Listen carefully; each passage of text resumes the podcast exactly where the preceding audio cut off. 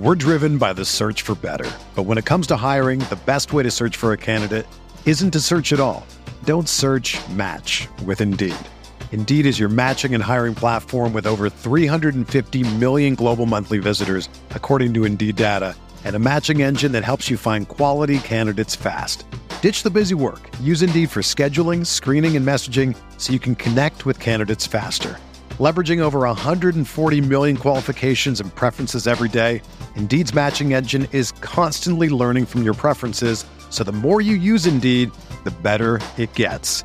Join more than 3.5 million businesses worldwide that use Indeed to hire great talent fast. And listeners of this show will get a $75 sponsored job credit to get your jobs more visibility at Indeed.com slash BlueWire. Just go to Indeed.com slash BlueWire right now and support our show by saying that you heard about Indeed on this podcast. That's Indeed.com slash BlueWire. Terms and conditions apply. Need to hire? You need Indeed.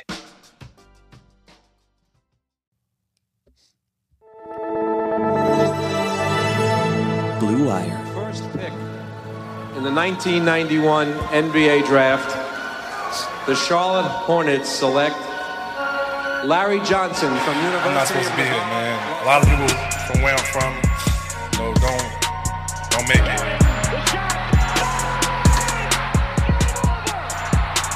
Charlotte, we're back. All right, welcome in to another Buzz Beat. The Hornets just finished beating the Atlanta Hawks by 10 points. A very, very important game when it comes to the standings. The Hornets are now 35 and 35. The Hawks now 34 and 35. So they have flip flop places in the Eastern Conference. Before we get into this quick solo recap of the game, if you guys can just take 30 seconds out of your day and give us a rating and review on Spotify or Apple Podcast. I know a lot of you guys have already done that for us, but if you're a new listener listening to us for the first time, that is the best way to support us. If you leave a great review, we typically read those on air as well. So let's jump into this thing. Uh, my other three co hosts thought it was more important to watch college basketball tonight instead of the Charlotte Hornets in this very meaningful game tonight. And like Eric Collins was saying on the broadcast, now the Hornets and the Hawks split the series 2-2 on the on the season, but because there is another tiebreaker involved with divisional records, I think the Hawks would beat out the Hornets in that situation uh, if the trend were to continue from here on out uh, for the rest of the season. So this was more about making sure that the Hornets stay above the Hawks in the standings. And yes, there are still 12 games remaining for the Hornets. 13 games remaining for the Hawks. So there's still some season left to play, but it's nice to see that the Hornets have a half game lead up on the Hawks. If the season were to end today, obviously it does not. Uh, the Hornets would have an advantage over the Hawks when it comes to playing on the home court, which we just saw them take a victory over the Hawks. So let me get into this game in terms of my thoughts, my observations. We saw a very concerted effort uh, on the Hornets and on the defensive side of the court in terms of how they guarded Trae Young. Now, Trae Young, in his 38 minutes of play tonight, was 3 of 12 from the field, only nine points, which is a season low. He did have 15 assists, but we'll get to that here in a second. The Hornets did a great job of focusing their attention on him.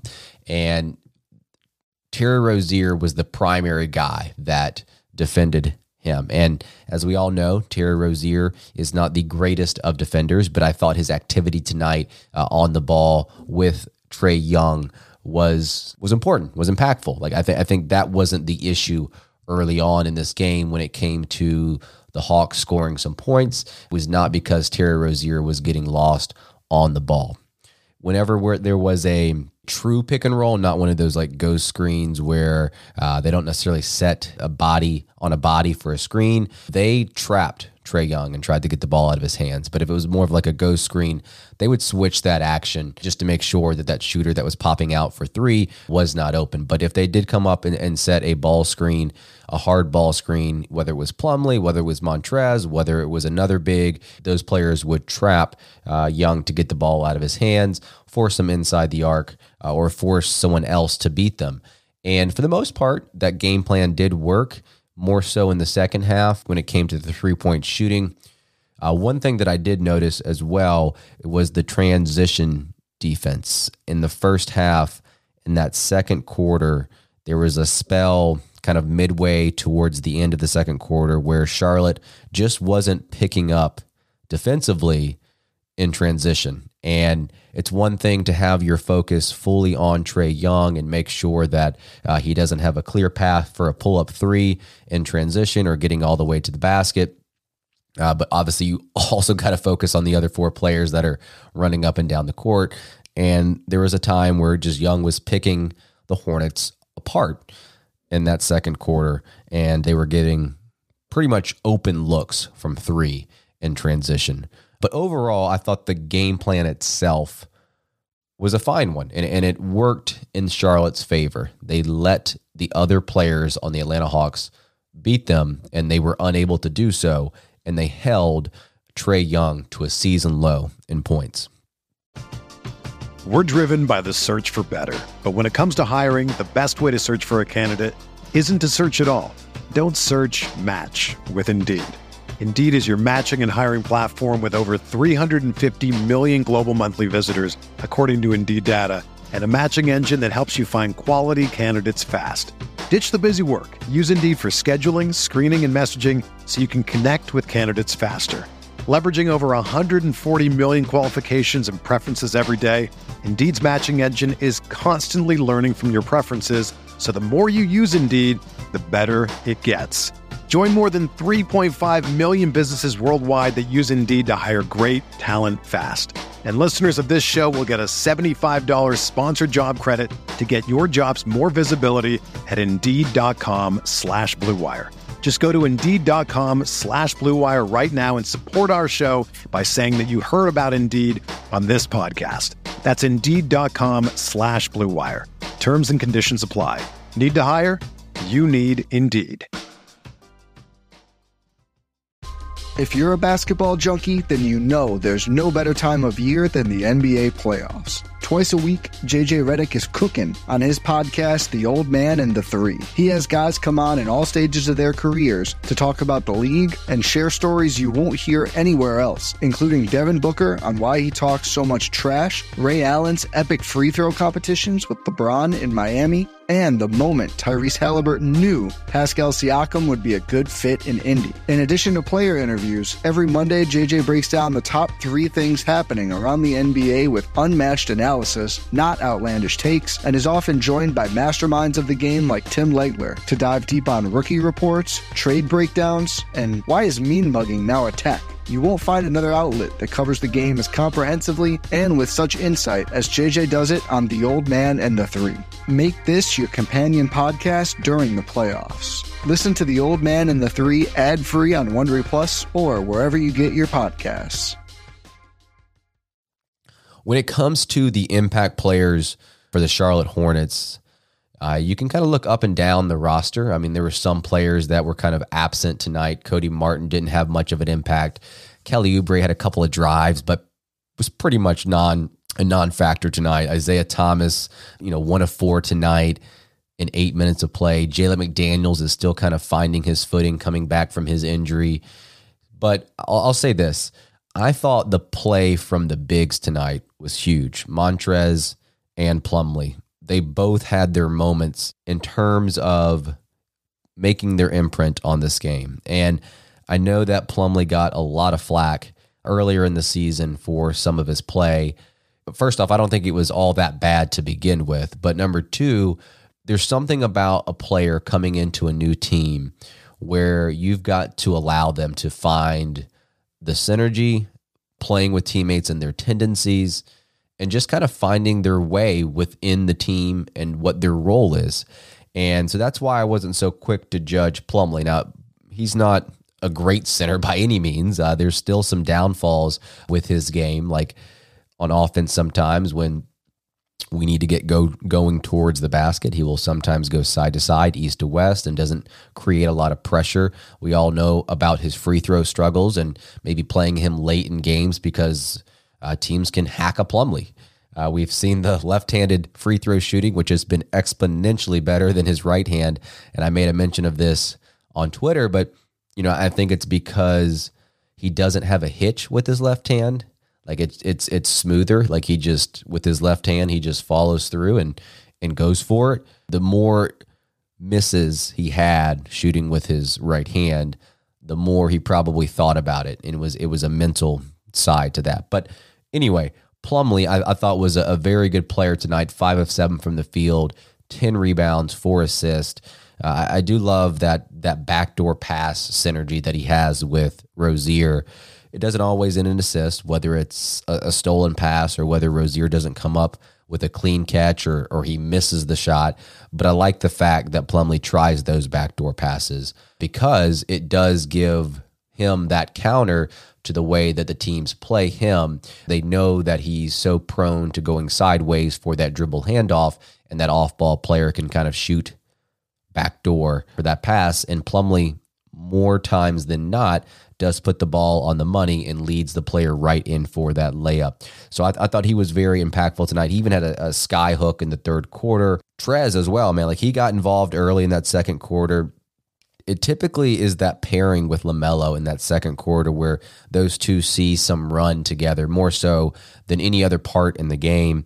He w- his energy is so infectious in terms of whether it's the rebounds, the 50-50 balls, uh, even just drawing fouls. Like he's like the master of the putback dunk as well. He even had a steal tonight in the fourth quarter. Can't remember if he was the one that missed it or someone else missed it. And Atlanta tried to secure the rebound. And within a second, he steals it in the backcourt, goes up for a dunk. And that fourth quarter was when they needed the momentum the most because it was a tie game uh, heading into that fourth quarter. And he brings that energy. And, you know, he may not be the best player when it comes to the defensive side of the court, uh, but at least with his ability to be vocal, I think, you know, in the very least, it promotes communication on that end of the court. That end of the court is typically one that Charlotte struggles with. So, again, Plumlee, Trez, both big time players tonight. And obviously, we'll talk about PJ here in a second, but I just want to run down a couple other players that I wanted to note. And let's get to LaMelo Ball here. He had a near triple double once again 22 points, 11 assists, eight rebounds, seven of 16 from the field, five of 10 from deep. His three point shot was working tonight. He had a couple of driving kicks in the first quarter where teams would run him off the line. He would get into the teeth of the defense and kick it out to Miles Bridges in the corner or whoever overall, a, a, solid game from LaMelo Ball tonight. And he did pick up a couple of fouls early in the game. And one of them happened to be a take foul, which, you know, it's kind of a silly foul to have. And, you know, Borrego's got to pull you because you got two fouls that early in the first quarter. The funny thing was, he did come back in, if I'm not mistaken, towards the end of the first quarter, even though he had two fouls on him. Got to learn to play without fouling, but also he's probably going to have to learn to play when he is in foul trouble. And that does take away some of his aggressiveness on the defensive side of the court, or you think it would. Uh, Terry Rozier did not shoot the ball well from behind the arc tonight, but he is proving to me that he can score in other ways. Last year, I made a big note of it about how impressive his improvements were from the mid range short mid range, long mid range, more so the short mid range from that four to kind of 14 foot area. The reason that this is so important, especially on a night like tonight where he is 25% from behind the arc, if he's got no other place to score, I mean, yes, you like the fact that he provides that gravity as the three point movement shooter, uh, but you're still going to want to get buckets out of T Row. And a guy that, first off, is seeing more time as a primary ball handler because Isaiah Thomas only played eight minutes tonight. In just in general, you you see Terry Rozier, whether it's as the one, or maybe just late in shot clock situations where he's having to create for himself. And recently, you kind of felt that that confidence from him where he strings together a couple of dribble moves, spins, hesitates, fades, and he's done a very, very good job, you know, since January 1, since February 1, just kind of when this new year has started. You can kind of filter all these stats, take out the first couple of months of the season. He's done very well in the mid range. And I think a lot of people thought that last season was kind of like an aberration uh, when it comes to the mid range and that he would regress back down to where his normal statistics stood from the mid range area. Well, to be honest with you, he's actually, and generally speaking, he's been better. I mean, slightly from the mid range this year than he was last year. And if you take out that slow start this year, the gap probably would be even even bigger. And so he had several pull up mid range shots in the second half in which the Hornets desperately needed it, especially for a guy that, you know, was not shooting the ball well from deep where he typically is. And then we'll go ahead and just wrap up the, the game recap here with PJ Washington. I know that there was a listener suggestion about us doing a player of the game, and it's almost like I got to separate it by half. Like the first half, I might give it to Montrez. The second half, I might give it to PJ. But really, PJ didn't have the greatest of games from start to finish. Like it, it was a stretch in the fourth quarter for about five minutes, and that's it. He had 16 points tonight.